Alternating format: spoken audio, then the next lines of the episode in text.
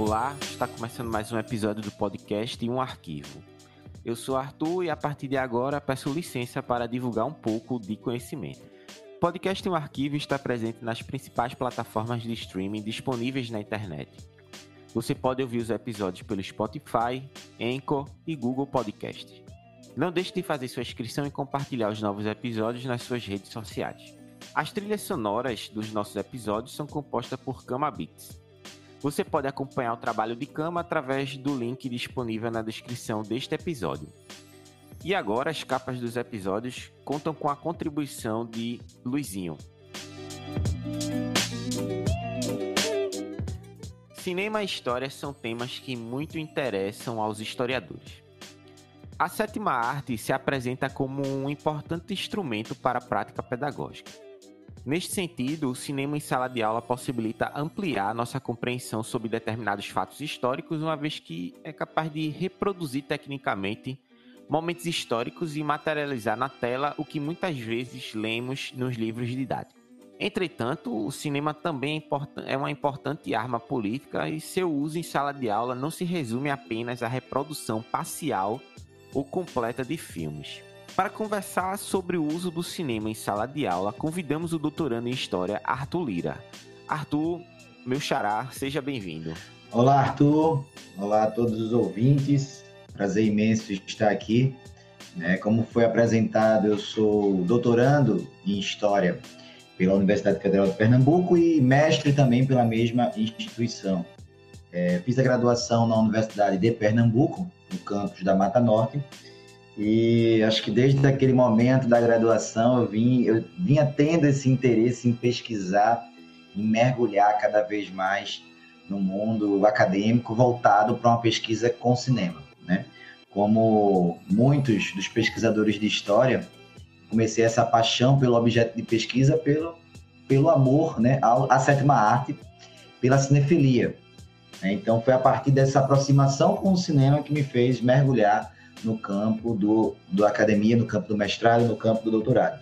É, hoje, eu estou fazendo uma pesquisa de doutorado voltado para entender algumas produções documentais, né? entender a produção de documentais durante a década de 60 e 60 aqui em Pernambuco, especificamente documentários é, realizados pela Fundação Joaquim Nabuco, né?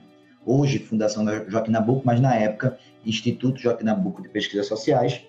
E durante o mestrado eu trabalhei com a produção de cinejornais em Pernambuco durante o Estado Novo brasileiro, de 37 a 45. É, como pode perceber, Arthur, meu, meu colega e né, é, eu não pesquiso com ensino de história, eu não trabalho com ensino de história e a relação de cinema e ensino de história. Mas, ao longo da minha caminhada como docente, né, 10, anos já dando aula, eu pude perceber a necessidade de se repensar não só o cinema como um objeto de pesquisa, mas também o cinema como uma prática, né? Como a gente leva esse cinema para os nossos alunos, para nossas alunas, como a gente dialoga com a sétima arte dentro de sala de aula. Então foi algo que sempre esteve ligado à minha prática enquanto docente e vim aqui para conversar um pouco com você né, e trazer um pouco dessas reflexões. Uma alegria imensa estar, agradeço aí pelo convite e vamos embora. Arthur, muito obrigado por se dispor a contribuir é, com um pouquinho de conhecimento e um pouquinho de, de, de, de sua trajetória né, dentro de sala de aula, com o uso dessa ferramenta tão importante é, na prática pedagógica. Então, para a gente começar aqui, eu vou jogar já a primeira pergunta, né? E como eu citei aqui na introdução do episódio, o cinema ele pode ser utilizado como uma ferramenta para a prática pedagógica, mas o problema é como ele é utilizado, né? Muitos professores, inclusive eu me coloco nesse papel quando estava em sala de aula, acreditam que reproduzir filmes seja uma forma de gastar tempo ou de manter os estudantes ocupados por muito tempo. Ou seja, muitas vezes o seu uso é apenas uma mera reprodução, sem nenhum significado, e aí às vezes você passa um filme para os pirralhos simplesmente preencher um relatório e contribuir para aumentar a nota.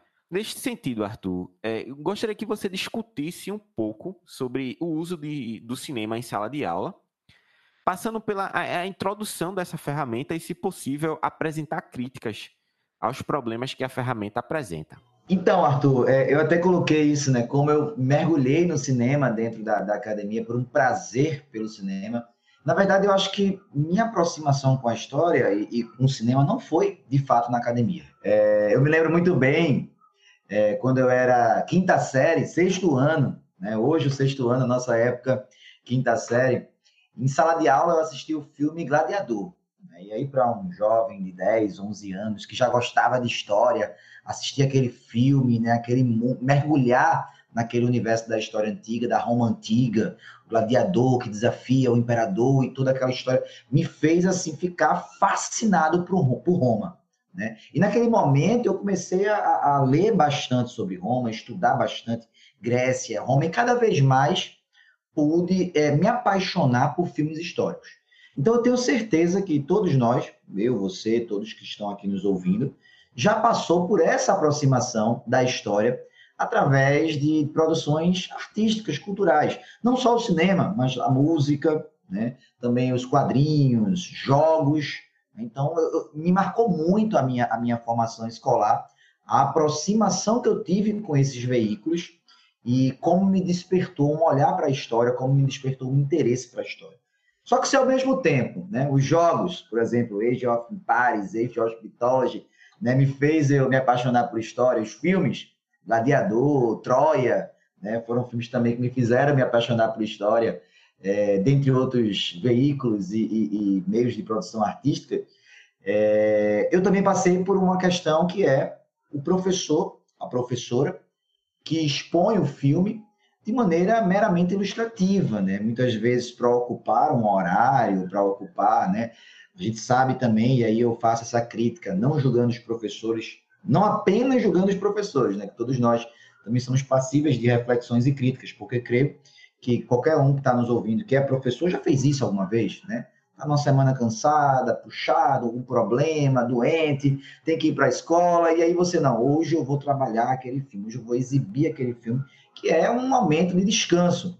E não só é um momento de descanso para a gente, professor, como também é um momento de descanso para o aluno, que está ali, né, muitas vezes, cinco, seis horas por dia, tendo que produzir, produzir, produzir naquela forma bem, bem, bem tecnicista da escola, atividade, prova, atividade, prova. Então, ele gosta também, quando ele tem uma aula é, é, de história, que vai mergulhar num, numa leitura diferente. O grande problema dessa questão, Arthur, é quando a gente utiliza esse filme é, como uma mera ilustração.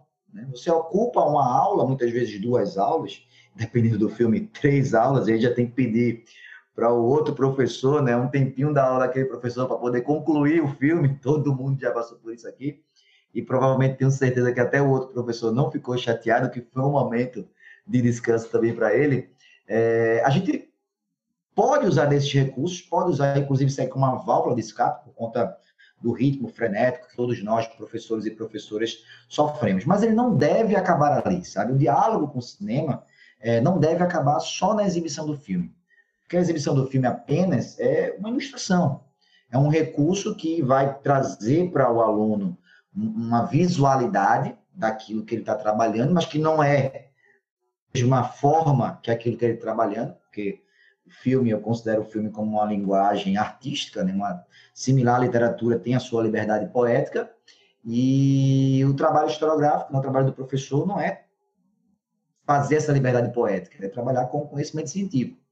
Então, nós precisamos dialogar, nós precisamos produzir conhecimento através da exibição de filmes. Nós precisamos reconhecer que os nossos alunos assistem esses e outros tantos filmes em casa, né, ou com os amigos, ou está antenado nas diversas plataformas, vendo uma série de filmes históricos, conteúdos, séries, filmes, jogos, YouTube, etc. Então a gente precisa reconhecer que existe esse espaço e tentar conectar, né? Aquela proposta da educação de que a gente tem que conectar o nosso conteúdo visto em sala com conteúdo prévio, né? não necessariamente científico, que o aluno traz na bagagem, que o aluno traz para a sala de aula.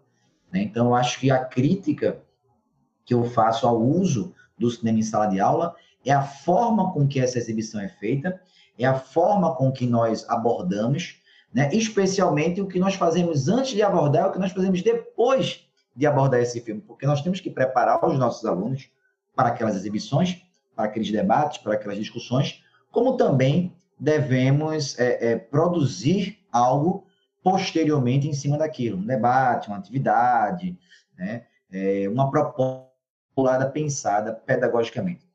Eu, para a gente pensar essa, essa, essa primeira questão, né, eu coloco o filme, o filme ele não é um livro didático, tá? O filme não é um livro didático, o filme ele é um material didático.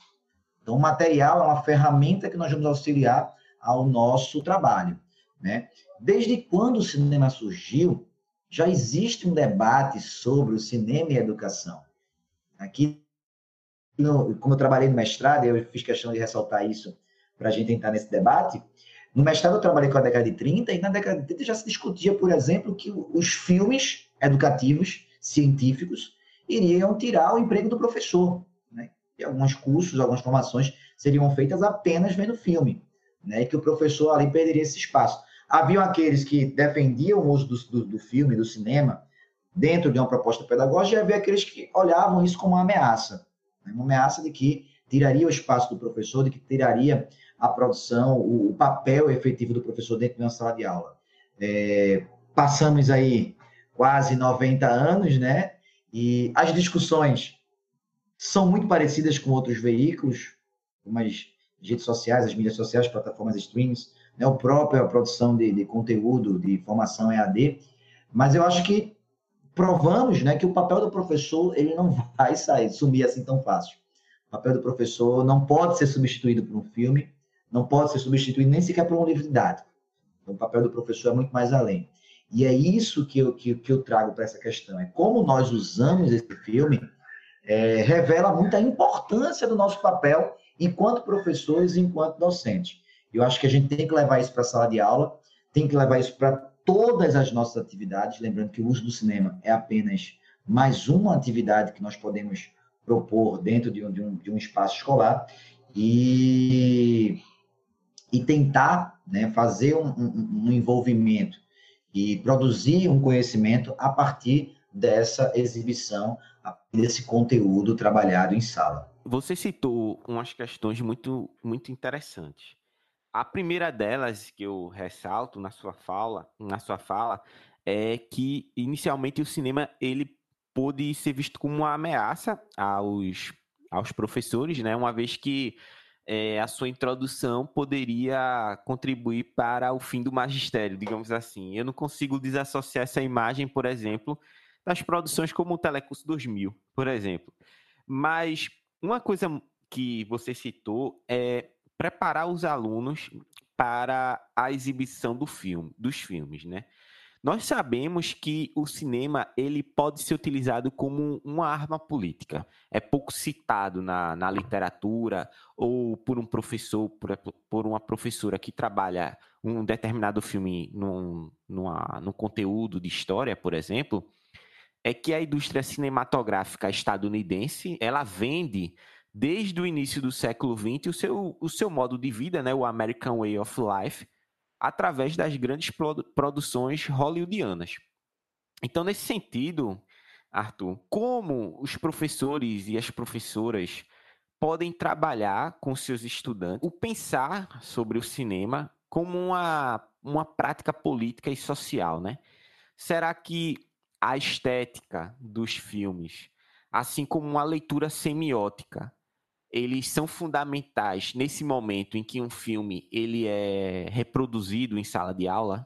Então, Arthur, é questão muito boa ser levantada e discutir. Né? A gente tem que discutir isso mesmo, decidir como é esse preparo e o que as possibilidades que o cinema ele tem. Algumas dessas discussões, vou falar mais mais para frente, é, não são discussões encerradas, são discussões que ainda são vívidas dentro de propostas didáticas, pedagógicas é, do cinema, do uso do cinema em sala de aula.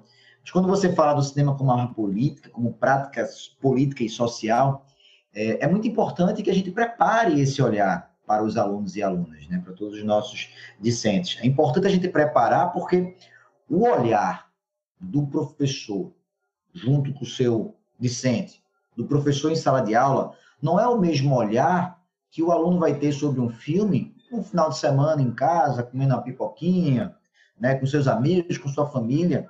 Não é o mesmo olhar. Então, você pode usar o mesmo objeto, inclusive um filme que ele já assistiu. Né? Mas se você propõe um novo olhar, né, tanto para essa questão, e aí eu trago não só para a educação, da prática pedagógica, mas da própria teoria da história de cinema, né, dos próprios referenciais teóricos metodológicos, é, temos um autor muito importante, o Pierre Solan, que traz para a gente no livro Sociologia del Cine, que o filme ele tem um, um, uma produção, ele tem um momento histórico que foi produzido, ele tem vários elementos que não, não estão apenas na câmera. E muitas vezes, nos nossos momentos de entretenimento, a gente não observa essas características. Está né? Ali simplesmente para curtir o filme, embarcar né, naquela, naquela proposta e não necessariamente estar antenado àquelas questões, especialmente os nossos alunos, cujo o trabalho, cujo trabalho né, de, de, de, formar, de formar não, a palavra é muito chata, mas cujo trabalho da gente construir esse conhecimento deve ser muito a papel do professor.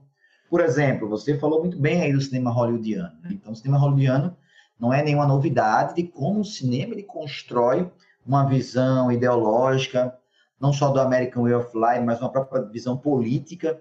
Se você olhar os filmes americanos, é, desde da Segunda Guerra, desde antes, na verdade, mas já durante a Segunda Guerra Mundial, se populariza assim, os filmes americanos, todos eles, filmes de ação, filmes de ficção científica, etc., trazem como os principais arquirrivais, né, os vilões desses filmes, os inimigos políticos dos Estados Unidos, políticos e econômicos.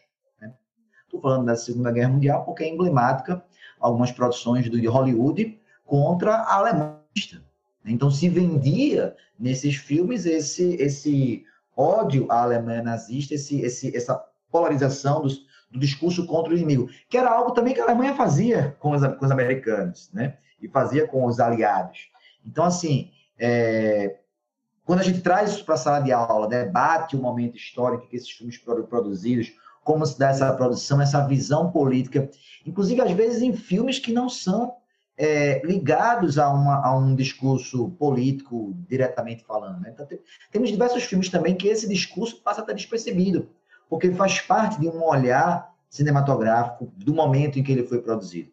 Mas alguns clássicos, né, eu não poderia deixar de falar, que eu sempre digo aos meus alunos em sala, sempre trago para discussão, né, como o, o, o, o rock, né, filme aí do Rock Balboa, como muitas vezes o rival é representado aí pela União Soviética. Né? O James Bond 007 também é outro célebre é, filme que traz essa visão política. É... O Rambo, né, com a questão da guerra no Oriente, né, a guerra do Afeganistão e etc. Então, existe toda essa construção política associada ao filme americano. Então, a gente precisa sim ter essa leitura. Porque muitas vezes essas, leituras não são levadas para a sala de aula, sabe? E a ideia, inclusive, de você conectar esses conteúdos a uma prática de vida, de experiência, da realidade social desses alunos, passa também pelos filmes que eles consomem, passam também pelos produtos artísticos que eles consomem.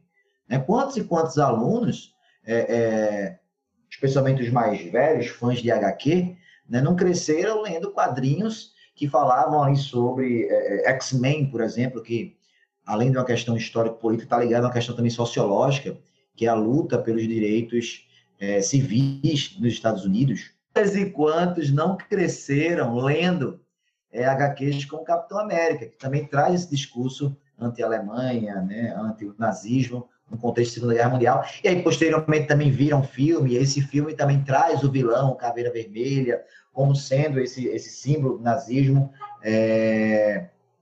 Então, assim, existe essa produção, né? essa produção está ligada a um, a um contexto histórico de onde ela foi produzida, nós precisamos analisar isso.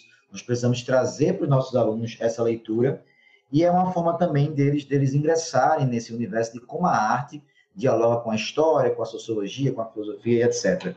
Inclusive, Arthur, é importante a gente ressaltar que muitos vestibulares é, já estão trabalhando com essa perspectiva, trazendo capas de revistas em quadrinhos, trazendo capas ou cenas, fotogramas, na verdade, de filmes. Né? Eu lembro de uma questão da, da UPE, vestibular da Universidade de Pernambuco, que trabalhava justamente a questão do, do Rambo, né, no contexto da guerra do Afeganistão. Então, assim, é, é, são produções culturais, são produções artísticas, e hoje os nossos principais vestibulares eles trazem essa visão da história cultural para as questões. E o professor precisa se preparar para isso, porque muitas vezes nossos professores, nossos colegas, eles não têm uma formação com esse olhar. Eu não tive, né? Toda a formação que eu tive em relação ao cinema foi uma formação enquanto cinéfilo. Mas eu não, não, aprendi sobre estética, não aprendi sobre produção fílmica, não aprendi sobre diretores. Tudo isso foi uma formação, inclusive, muito mais autodidata. Propõe levar isso para o aluno, né? E eu já passo para a segunda questão que você falou, que é muito importante, a questão da estética, da semiótica. É, existe, existe uma discussão muito vívida entre os próprios teóricos sobre isso. Você falou aí da necessidade, se é fundamental. Então, existe um grupo de pesquisadores que vai dizer que não é fundamental você levar para o aluno uma discussão estética. Não é importante você levar para o aluno, não é, não é indispensável, né? O aluno ele pode ter uma visão histórica sem necessariamente conhecer a linguagem cinematográfica, porque muitos professores também não conhecem a linguagem cinematográfica. O historiador brasileiro, Marcos Napolitano, inclusive, tem um livro, um célebre livro, Como Usar o Cinema na Sala de Aula, em que ele traz para a gente uma discussão teórica sobre esse uso do cinema, mas também se propõe a pensar metodo, metodologicamente esse uso do cinema em sala de aula. Então, ele coloca a importância de se entender a linguagem cinematográfica, tanto para uma, ampliação da bagagem cultural dos nossos discentes, então a escola, enquanto um espaço formativo, enquanto um espaço também de discussão cultural, levar para o aluno é, novos olhares, como também a ideia de que a, a, a interpretação, a leitura da linguagem cinematográfica, é uma outra forma de se discutir conhecimento, de se produzir conhecimento. Né? Como, por exemplo, uma crítica, uma crítica cinematográfica, ele não é um resumo de um filme, ele é uma análise de um filme. Então, os nossos alunos também precisam aprender a analisar filmes, como também analisam texto, como também fazem trabalhos de redação sobre resenhas críticas, né? fazem resenhas críticas de textos literários, de artigos jornalísticos. Essa prática né, de formação do olhar, de formação de, de uma argumentação, também seria essencial para os nossos alunos dentro de sala de aula.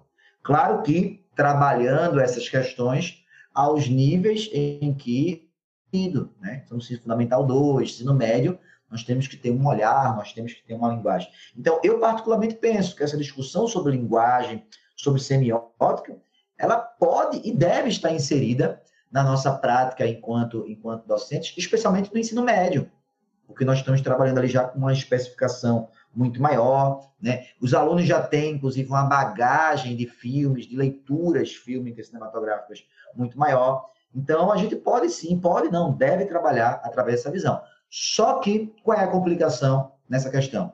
Como eu disse a você agora há pouco, é a formação de nós, professores. Nós não temos esse olhar, nós não temos essa formação, então precisamos ter, precisamos consumir, precisamos aprender sobre linguagem cinematográfica para poder levar isso em sala de aula. Na sua primeira pergunta, Arthur, quando você me colocou essa, essa questão da, da, do professor, do uso, né? eu coloquei a questão do uso ilustrativo, eu falo essa, essa posição um pouco mais crítica, mas com uma certa experiência própria, porque eu comecei usando filmes enquanto ilustração. Comecei minha prática docente, apesar de gostar de cinema, comecei enquanto ilustração. Também não entendia de linguagem cinematográfica. E com o passar dos anos, pela minha formação dentro da academia, mestrado doutorado voltado para o cinema, eu passei a conhecer um pouco mais e também passei a levar isso que eu estava aprendendo para as salas de aula, porque também é muito importante que o nosso conhecimento acadêmico eles não, não esteja desassociado de uma prática educacional, de uma prática de professor. Então, o professor ele tem que levar o conhecimento da academia para a sala de aula, para não manter aquela distância né, que existe entre a academia e a escola. Eu, particularmente, vejo essa distância como algo muito nocivo.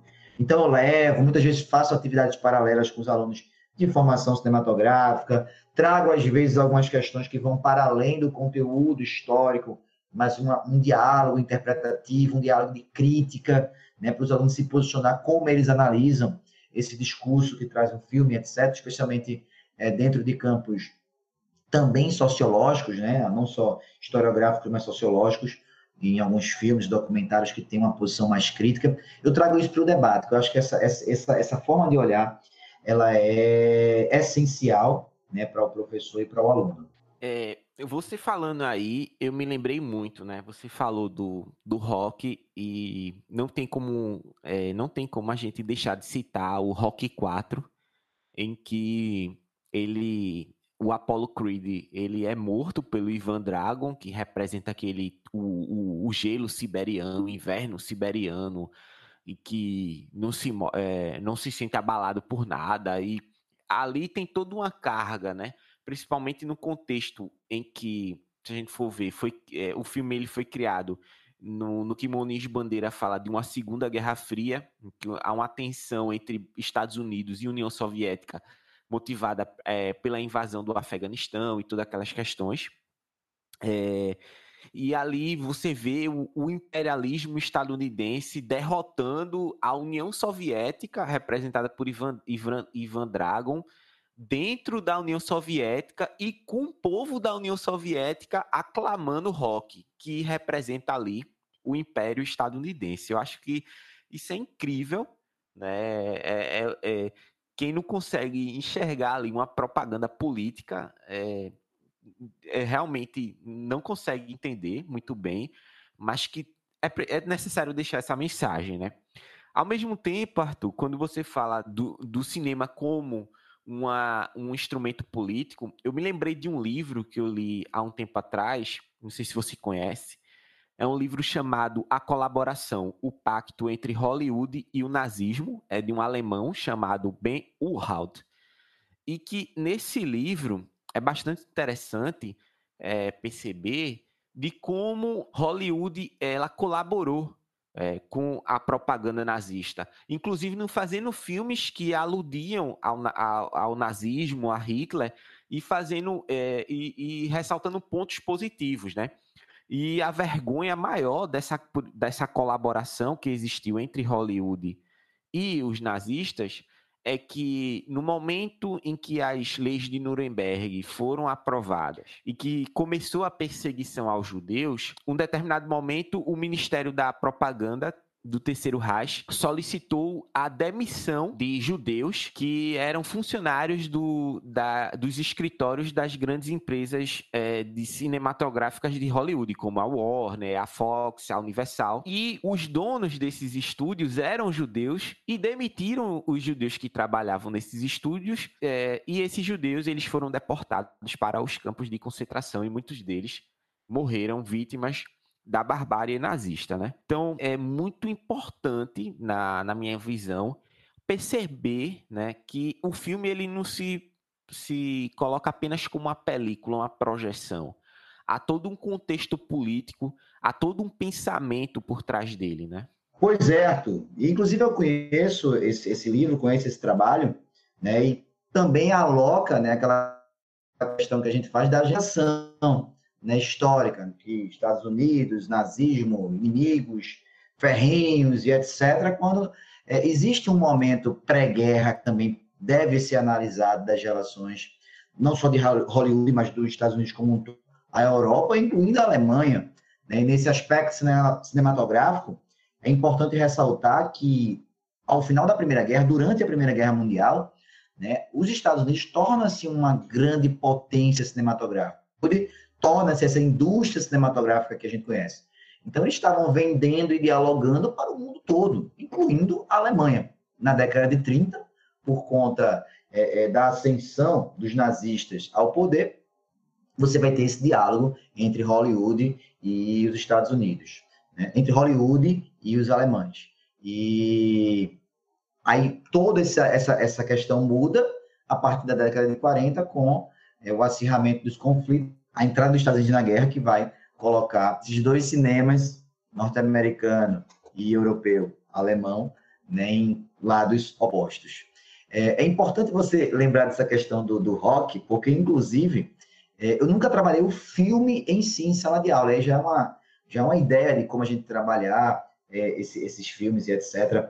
Porque costuma ser um filme, eu não sei agora nas gerações futuras, né, confesso que Estou me impressionando o quanto cada vez os alunos estão mais jovens, mais jovens, e às vezes você cita uma referência e esses alunos não conhecem essa referência cinematográfica, mas o Rock, especialmente o Rock 4, é um filme extremamente conhecido.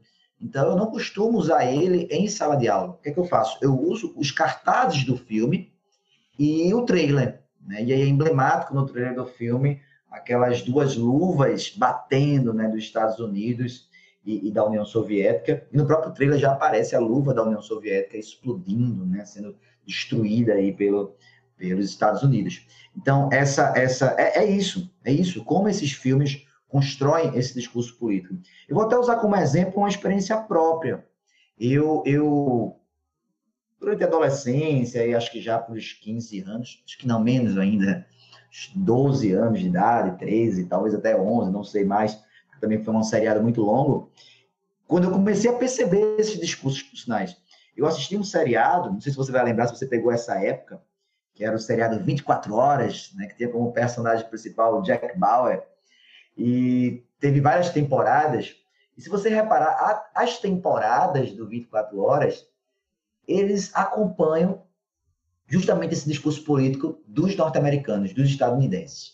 Né? No início, nas primeiras temporadas, até pela relação é, é, bem próxima temporalmente, né? historicamente, do 11 de setembro, o inimigo é o muçulmano, o inimigo é o árabe, terrorista, então tem aquela generalização, né, e que cria um estereotipo do árabe, do muçulmano, como sinônimo de terrorismo, que é algo que, inclusive, na minha experiência de aula, eu percebo que praticamente todos os alunos têm, né, porque cresceram, inclusive, nessa geração, vendo filmes que mostram essa imagem, vendo noticiários que ressaltam essa visão né, xenofóbica, inclusive, do, do árabe enquanto apenas terrorismo, né, como se o Ocidente e etc. também não promovesse inúmeros atentados terroristas no mundo todo, especialmente dos nossos colegas estadunidenses, né? Então, assim, é, cria-se essa imagem por conta, basicamente, dessa indústria cultural. Cria essa imagem especialmente do cinema, porque o cinema é o, o, a arte, né, acho que junto com a música, mais consumido pela garotada, mais consumido pelos jovens e mais consumido por a gente também. Que nós vemos muitos filmes. Então, cria essa imagem. E aí eu comecei a perceber que ao longo das temporadas do 24 Horas, né, as aventuras do Jack Bauer, que era o personagem principal, um agente da unidade contra-terrorista, né, naquela imagem, inclusive, do, do, do Salvador, né, do, do, americano Salvador, que muitas vezes tem que infringir regras, que muitas vezes tem que praticar tortura, também vai ali um discurso que ameniza um pouco a tortura. Ah, não, é necessário algumas vezes, porque só assim você consegue algumas informações. Eu percebi que ao longo dos, dos seriados foi mudando os vilões, foram mudando os vilões. E chegou ao ponto, não vou lembrar agora de qual temporada, mas chegou ao ponto de, de, uma, de, de duas ou três temporadas o vilão ser quem? A China, porque já está num processo histórico de disputa econômica entre Estados Unidos e China. Então, é, é, é, esses filmes eles têm esse local político, eles têm esse local doutrinário, então serve como uma doutrina, e é muito importante essa, essa sua consideração, porque reflete para a gente que não é só nos Estados Unidos, os americanos. Hollywood tem a consciência que o seu produto é um produto consumido no mundo todo. Então, uma visão levada para vários países do mundo, né? E a gente sempre tem que ter essa visão crítica, sempre tem que ter essa visão histórica, e quando consome esses filmes, e por que não levar essa, essa visão para a sala de aula? Eu digo por experiência própria.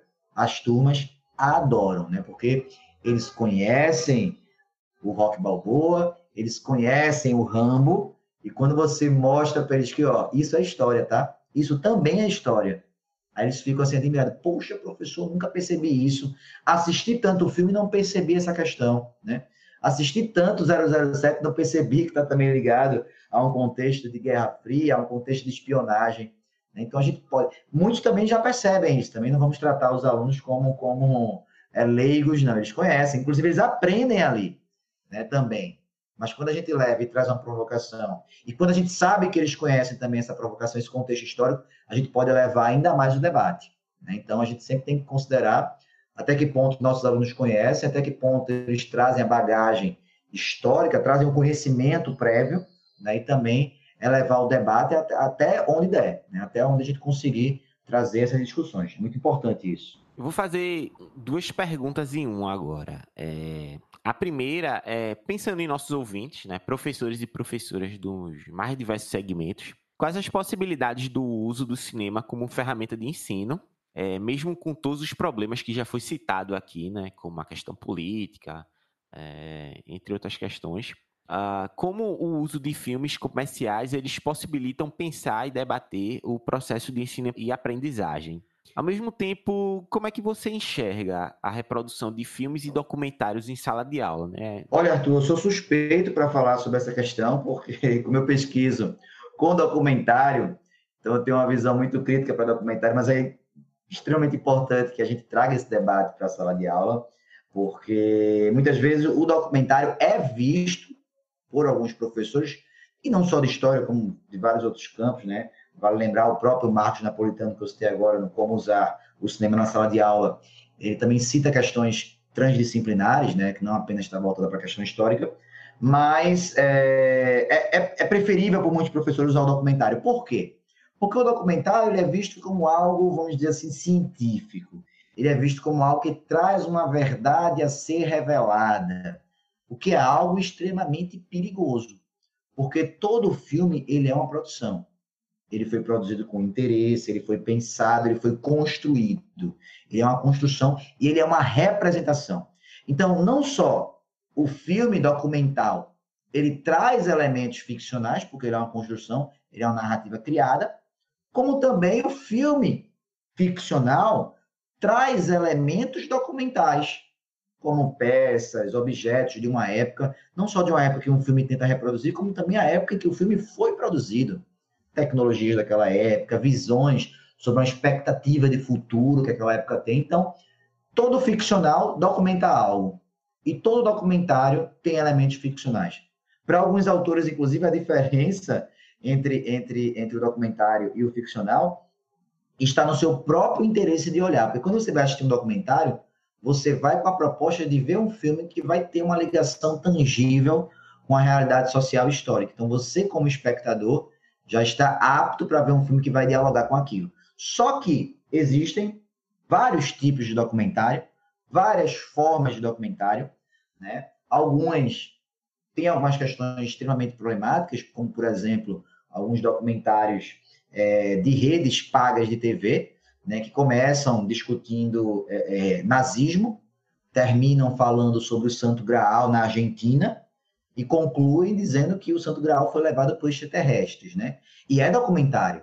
E aí aquele documentário, as pessoas vão poxa, eu vi naquele documentário que, olha, Hitler não morreu na Alemanha, Hitler fugiu para a Argentina, ele estava com o Santo Graal. O formato é documental, mas existe uma série de, de questões ali que a gente tem que debater. Então, eu particularmente acho que não tem preferência. O que eu acho é que o professor, né, seja historiador ou não, isso também vale para outras áreas, ele tem que dialogar com o formato que ele está usando. E, inclusive, problematizar isso para o aluno, entender que o documentário também é uma produção de um tempo histórico, entender que o documentário também é uma produção que é uma construção de alguém, né, que tem, tem, tem uma, uma, uma habilidade para contar aquela história, é uma narrativa. Né? Eu sempre discuto muito isso em sala, quando a gente pensa, por exemplo, os filmes, os documentários do Michael Moore, né, que é, tem, ele tem uma posição política ali bem definida é um americano, estadunidense, ele tem uma posição política ali bem definida.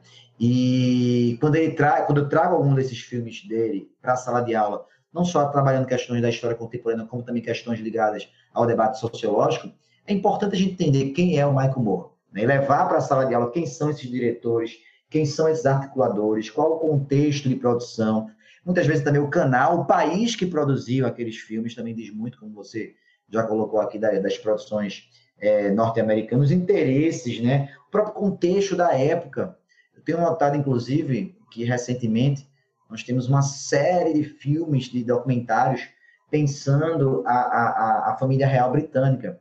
Na verdade, os ingleses e britânicos como um todo têm uma ampla produção de cultura histórica cinematográfica, não só em ficcionais como documentário. Mas se você olhar algumas plataformas de streaming, está recheado desses documentários. E esses documentários são feitos com interesses políticos, históricos, pessoais, alguns documentários, inclusive, financiados pela própria é, família real britânica. Então, para mim, não existe uma preferência. E aí eu já botei uma posição crítica sobre o documentário. E a posição, e a, já botei uma posição crítica sobre o documentário. E a posição crítica sobre o ficcional também vale? Também. Nós temos que analisar. E muitas vezes o professor ele quer trabalhar com filmes históricos, com clássicos. É importante trabalhar com clássicos, é importante. Mas o professor também não pode se furtar de trabalhar com o cinema comercial, como você colocou, né? com os cinemas que está aí acessível a essa garotada, que muitas vezes eles já viram. Né?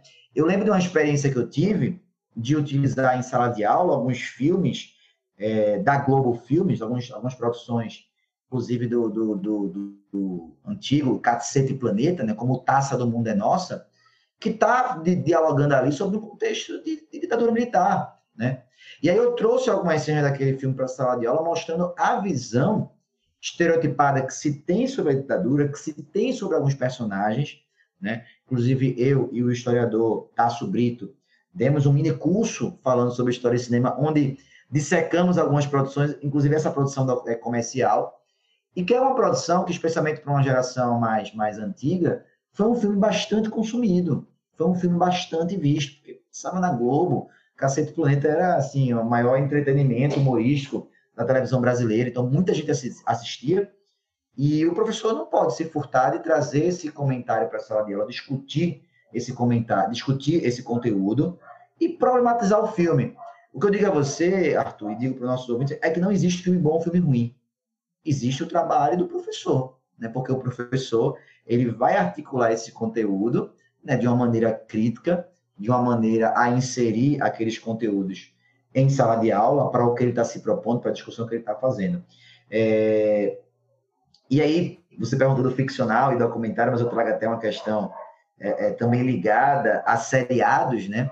Muitos dos seriados, também trago uma questão ligada a seriados, muitos dos seriados que eu assisto hoje, foram recomendações dos meus alunos. Por quê? Porque eu estou dando uma aula sobre é, é, povos, é, abre aspas, né, bárbaros. E aí muitos alunos, já para quebrar aquele conceito de bárbaros, muitos alunos vêm comentar comigo, professor, e aqui dali, não sei quem, e o personagem tal, e, e, e, e Bjorn, né, o personagem de um seriado famoso aí da televisão, sobre os vikings, seriado homônimo, né, o seriado vikings, e o Ragnar, e aí eu comecei a perceber que eu não tinha um conhecimento sobre aqueles acontecimentos históricos. E muitos alunos perguntam assim, aquilo ali aconteceu, não aconteceu, qual é o contexto, o que é está acontecendo? E aí o professor, ele é forçado a assistir aquelas séries para entender o contexto, para entender os problemas do seriado. Muitas vezes se apaixona pelo seriado, alguns eu me apaixonei assim, comecei a gostar. Como entretenimento, comecei a ficar fascinado. E às vezes eu assisto um seriado desse, por exemplo, Vikings, alguns seriados sobre etc. E quando termina o seriado, eu vou ler alguns livros, algumas referências de pesquisadores da área, comentando não só o seriado, como os contextos históricos, né? para levar essa discussão para os alunos. Então, é, é, nós temos que dialogar com essa produção, porque é inevitável. Nossos alunos estão filmes, estão vendo esses seriados, né, estão consumindo essa produção e a gente precisa levar esse debate para a sala de aula, né, no nível que esse debate merece. Muito bom você ter comentado esse ponto, porque com relação à produção, é, é sempre importante ver o que está por trás, né, como já foi comentado aqui. E eu vejo que com a popularização desses serviços de streaming, seja ele pago ou gratuito, é, o exemplo do YouTube é, é muito claro nesse sentido. É, nós vemos que há uma, um aumento, né, um crescimento na produção audiovisual, principalmente disponível gratuitamente. E aí eu, eu, eu gostaria de citar, como eu já falei, o exemplo do YouTube, porque é nele que existe uma grande distribuição desse tipo de conteúdo. E muitas vezes esses conteúdos eles servem a, eles estão orientados com determinadas tendências que na nossa disciplina, né, a história, elas, elas possuem um viés revisionista, elas possuem toda uma característica revisionista, é, que, por exemplo, temas como a ditadura são tratados com uma visão completamente antagônica daquilo que a gente conhece, né? São o caso é, é o caso dos documentários produzidos por uma rede de que tem no YouTube, a chamada Brasil Paralelo, que coloca os militares como como heróis da democracia que salvaram o Brasil do comunismo, né? Então, já para a gente partir para as nossas considerações finais, quais os cuidados necessários para não utilizarmos esses materiais de cunhos duvidosos ou sem nenhum critério de pesquisa é, sério, né, em sala de aula? Muito boa a sua questão, Arthur, porque, e aí, eu, eu, eu não falei por acaso sobre, sobre essas plataformas de streaming, esses seriados, porque eu acho que a gente está vivendo um momento em que nós estamos tendo, nunca antes, a gente tem um consumo de produção audiovisual como estamos tendo agora. Nunca. Então, assim, é claro que o cinema, desde que surgiu, né, lá no final do século XIX, ele tornou-se uma ferramenta popular, né, atendeu às demandas da indústria cultural. Né, segundo o Walter Benjamin, já na indústria cultural desse, desse, desse período da nossa contemporaneidade, já nasce como uma ferramenta para atender essas demandas. É, mas é, é, é, bem visível né, que hoje a gente não só consome, como produz imagem, imagens de uma maneira gigantesca. Entra naquela discussão de que nós temos acesso a muitas informações. Só que informação, a gente sabe, não é sinônimo de conhecimento. Então, a construção do conhecimento vai para um além. E é nesse além que eu acho que a gente precisa do professor. Precisamos do professor e da professora, precisamos dos docentes para fazer esse trabalho de construção juntos. Porque o professor também aprende, aprende muito. Não sei você, eu aprendi muito assistindo seriados.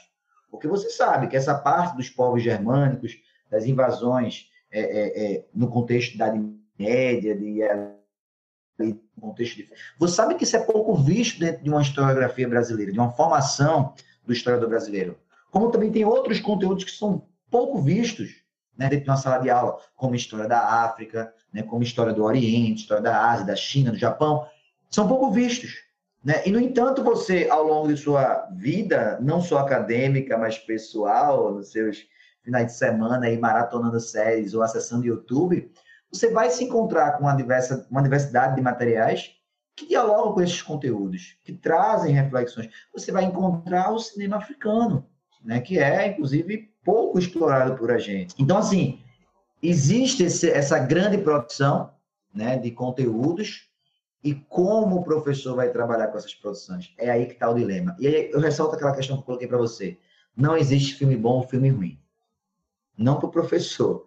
Talvez para o Arthur, Arthur Vitor ou Arthur Lira, espectador, exista. Filmes péssimos, péssimas produções, que talvez a gente não tenha nem nem estômago para assistir, é, de tão horripilantes né, que são algumas visões negacionistas ou revisionistas. Mas nós precisamos assistir.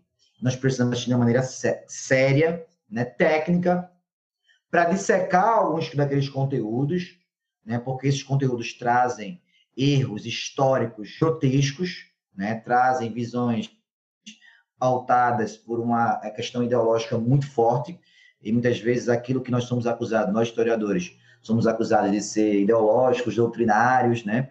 Não que não sejamos, porque não existe imparcialidade no trabalho do professor, não existe imparcialidade no trabalho do docente, mas essas plataformas, esses espaços que nos acusam, fazem isso de maneira gritante e de maneira não científica, porque nós temos a nossa parcialidade, nós temos a nossa visão de mundo, mas também temos o rigor científico né, que permite que nós façamos um trabalho de que nós possamos, inclusive, levar para a sala de aula as fontes, né?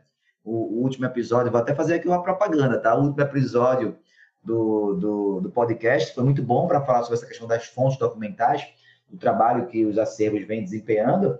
E nós temos que levar esse trabalho para a sala de aula, para mostrar, olha, nosso trabalho é baseado em método, em fonte. Nós temos um rigor científico.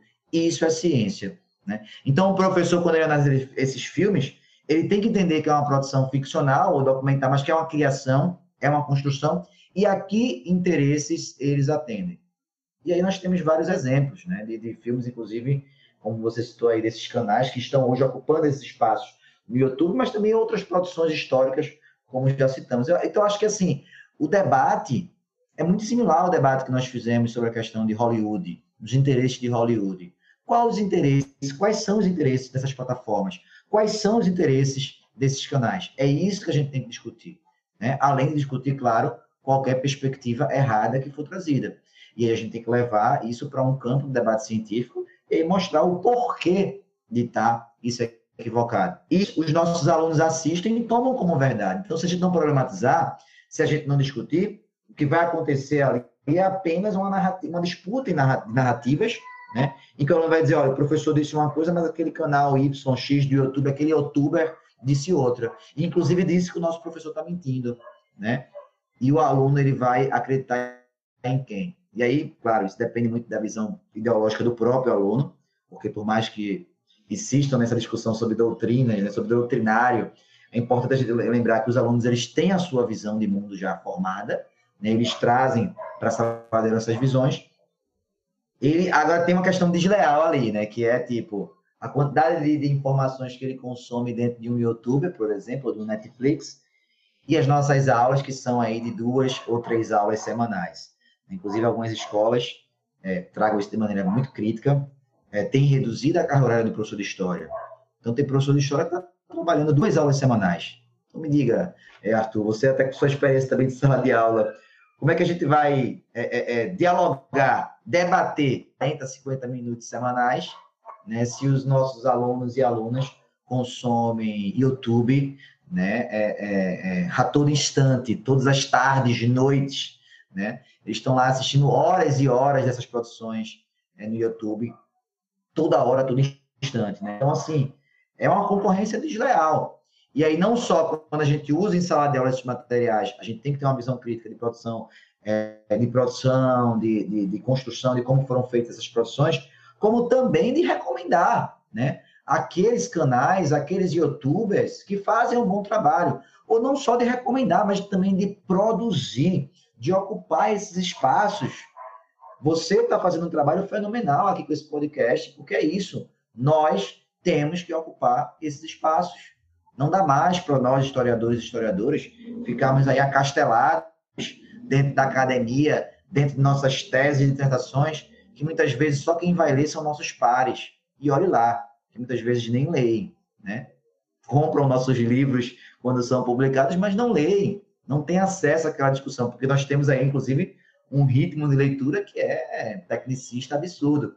Então, a gente tem que ocupar esse espaço de sala de aula também para fora da sala de aula, né? E quem, óbvio, não tem afinidade em ocupar, porque também não é obrigado o professor virar YouTube, virar podcaster, ele pode fazer um trabalho de, de, de recomendar, né? de uma mentoria, né? Eu, eu, particularmente, tenho usado muitos canais do YouTube em minha sala de aula. Não só para criticar, né? Alguns canais que inclusive cometem alguns equívocos, uns muito bons, outros nem tanto, outros péssimos, e levar para os alunos por que eu avalio aquele canal dessa maneira, por que eu observo que aquele canal tem uma visão é, deturpada, e aí trazer, mostrar, dissecar, né? Isso é produzir conhecimento, né? E não apenas você reproduzir um audiovisual achando que ali está a história e que a história é isso que eu estou lhe dizendo, né? Porque não é nem tão pouco aquilo que nós dizemos em sala de aula é a história, né? a história é uma construção, nem tão pouco o que está no YouTube é a história. Né? É, você falando aí, eu me lembrei de um episódio uh, em, onde na época uh, o, o, o, audiovisual ele não era tão forte, mas dando uma, é, ministrando uma aula sobre Brasil Império, falei alguma coisa a respeito de, de Dom Pedro e da família real. E um aluno simplesmente se levantou e disse: Ah, isso é mentira, porque eu li no livro de Leandro Narlock é, determinada coisa e você está mentindo. E meu pai disse que você estava mentindo também. Assim, se na, isso há uns. Já, nossa, 10 anos atrás, meu Deus, estou ficando velho. Mas há uns 10 anos atrás, um aluno falou isso, 2011, eu estava terminando a graduação. E Hoje em dia está muito mais difícil, né? Principalmente porque é, é, muito mais fácil você postar um vídeo na internet, produzir um vídeo na, e jogar na internet uh, do que você lançar um livro, né? O mercado editorial, ele, ele, em relação à produção audiovisual, ele é muito, muito devagar. Mas assim, ao mesmo tempo que uh, o nosso trabalho, né, como historiador, uh, é de se apropriar dessas ferramentas e fazer frente à internet, como eu já venho citando para algumas pessoas, é um, é um campo de batalha, é um, é um lugar de disputa em que precisamos se apoderar, né? A, a, a academia, ela, pela sua resistência ao tecnológico, ela demorou muito para fazer frente a, esse, a essa produção, né? E hoje a gente está tá vivendo, vivenciando isso no nosso país, né? A, a negação da ciência, é, se dá mais valor ao, ao, à mamadeira de piroca, ou que os chineses vão implantar um chip através da vacina, do que uh, uma live do Atla Yamarino, por exemplo, né, que mostra a situação de calamidade na saúde que estamos vivendo. Arthur, muito obrigado por você ter vindo aqui ao podcast. Eu acho que essa foi uma das melhores discussões que eu já tive até agora, não menosprezando as outras, mas essa foi muito, muito boa. E para a gente encerrar, eu deixo aí você é, com os minutinhos finais fazer uma indicação, né, como é de costume, uh, para os nossos ouvintes. E, cara, muito obrigado, velho. Foi uma discussão muito rica. Obrigado, Arthur. Eu que agradeço o convite, né? Fico sempre à disposição de dialogar, né? Não só nesse espaço do podcast, mas também nas redes sociais pessoas que estiverem aí acompanhando podem me seguir, podem trocar uma ideia, podemos conversar. Eu acho que é um debate que não se encerra aqui, porque, como eu disse a vocês, é uma construção. Né? Então, da mesma forma que eu fui me, me, me reinventando enquanto professor, eu acho que tem muitas coisas que nós vamos precisar ainda se reinventar. Né? Os desafios do, do último ano foram muitos, né? e aí, cada vez mais, a gente está precisando se reinventar enquanto docente né? e enxergar esse mundo, esse consumo, especialmente do audiovisual. Né? Eu nem citei de propósito, tá, Arthur? Nem citei de propósito os, os canais, as páginas e etc. Que, que eu indicaria. Na verdade, eu queria indicar, inicialmente, é, o próprio professor Marcos Napolitano, né, que é uma referência. Ele tem um livro publicado em 2003, Como Usar o Cinema na Sala de Aula, é a terceira vez que eu cito, eu acho, aqui. É, esse livro é uma referência, né? E traz um trabalho, traz, traz uma, uma perspectiva metodológica muito importante. Né? Então, professor que quer dar uma, dar uma densidade na discussão, que quer olhar como trabalhar, inclusive ele traz recomendação de filmes. Né? Ele traz recomendação de filmes que você pode usar em sala de aula, traz algumas perspectivas, algumas propostas do que nós podemos usar. O livro foi publicado inicialmente em 2013, a minha edição é de 2013, é facilmente aí, você encontra ele na internet, da editora Contexto, para compra. É, eu, aproveitar que você colocou essa questão do Brasil Paralelo e alguns canais, né? O próprio Marcos Napolitano, ele tem adensado em algumas discussões sobre esse, essa ferramenta audiovisual. Então, você pode encontrar diversas lives dele discutindo a questão do revisionismo, do negacionismo. O professor Marcos Napolitano e o professor Eduardo Moretin, né, que são duas referências na questão do audiovisual, queridíssimos, assim, tem um, uma vasta produção de anos, foram precursores nesse campo da história e cinema. Eles têm uma página, né, História Audiovisual, que é o, faz parte do grupo de pesquisa ao qual eles coordenam, que também traz uma discussão e traz um acesso ao que já foi produzido de História e Cinema. E tem uma parte do site do grupo de pesquisa que é destinado, por exemplo, à história da ditadura através do audiovisual. Então, eles trazem ali referências de teses, dissertações, livros que discutiram e problematizaram é, esse cinema sobre e da ditadura, né? Feito posteriormente, mas também filmes produzidos durante o contexto da ditadura militar brasileira. Então, também é uma recomendação muito importante.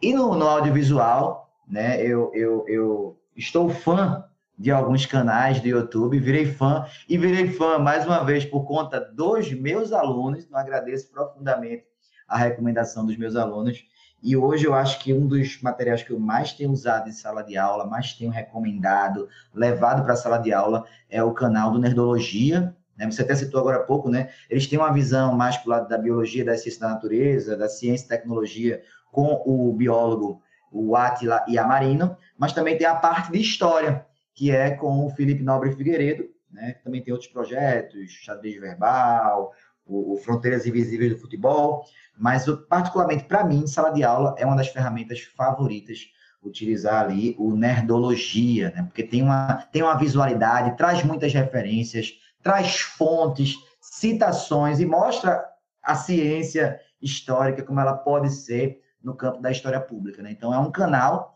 que eu recomendaria para essa, essa visão. É, recentemente, temos um colega aqui da Universidade Federal de Pernambuco, né, o Matheus Melo, que também criou uma página, tem feito um trabalho legal, né, é, é, teve alguns projetos de cultura e de divulgação de história aprovado em leis de incentivo, momento de pandemia, então é importante, né, porque muitas vezes os historiadores é, é como, você pensa assim, poxa, o historiador vai concorrer a uma produção cultural, mas a gente discutindo história é uma produção cultural. Fazer vídeos, fazer podcasts, fazer canais é também uma produção cultural nós podemos também concorrer a essas leis de incentivo. Então, acho que é uma experiência interessante. Está discutindo cultura, especialmente manifestações culturais é, pernambucanas, como a música, maracatu, frevo. Então, é um canal também que eu recomendaria, de tantos outros né, que nós, nós temos aí acesso. Mas é isso. Né? Minha recomendação, como um canal que eu acho que faz um trabalho excelente no YouTube, seria o Nerdologia. Mas não se furtem de assistir outros canais, não se furtem de ler os livros, por mais que seja dolorosa a leitura ou assistir esses filmes, né? Porque muitas vezes tem que ter estômago para assistir, mas não se furtem, colegas, professores e professoras, porque nós precisamos fazer essa, essa interpretação, nós precisamos fazer essa análise, porque os nossos alunos também vão consumir. Se a gente não tiver apto a dialogar e a mostrar, inclusive, no caso do revisionismo, o negacionismo, os principais equívocos, né, é, é, será simplesmente uma, uma disputa de narrativa, né, e talvez os nossos recursos técnicos e de tempo sejam escassos para vencer esse embate, né? Então, é, é, importante a gente consumir, tá? Era esse o conselho e, e, e a dica que eu deixo muito para os nossos colegas. Leiam, é, vejam, formulem críticas, né? E é, façam um embate para essa produção. E também não deixe de ouvir o podcast Um Arquivo, que é uma forma de estar tá popularizando essa produção. Arthur, mais uma vez, muito obrigado é, por ter vindo. É, as portas estão sempre abertas. A gente, com certeza, vou lhe convidar para outros episódios. A gente tem, tem esse episódio tem muito pano para manga ainda. E é isso. Valeu, Arthur. Obrigado a todos e todas. E até a próxima, então. Já, já, já aceito o convite de agora. Até a próxima. Chegamos ao fim de mais um episódio e espero que vocês tenham gostado. Se possível, compartilhe o episódio nas redes sociais e espero que vocês fiquem bem e mantenham a esperança em dias melhores. Até uma próxima.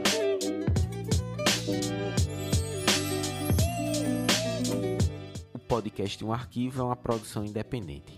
A edição de áudio é feita por Arthur Vitor. As trilhas são compostas por Flávio Camabit e as artes de divulgação são elaboradas por Luiz Fernando.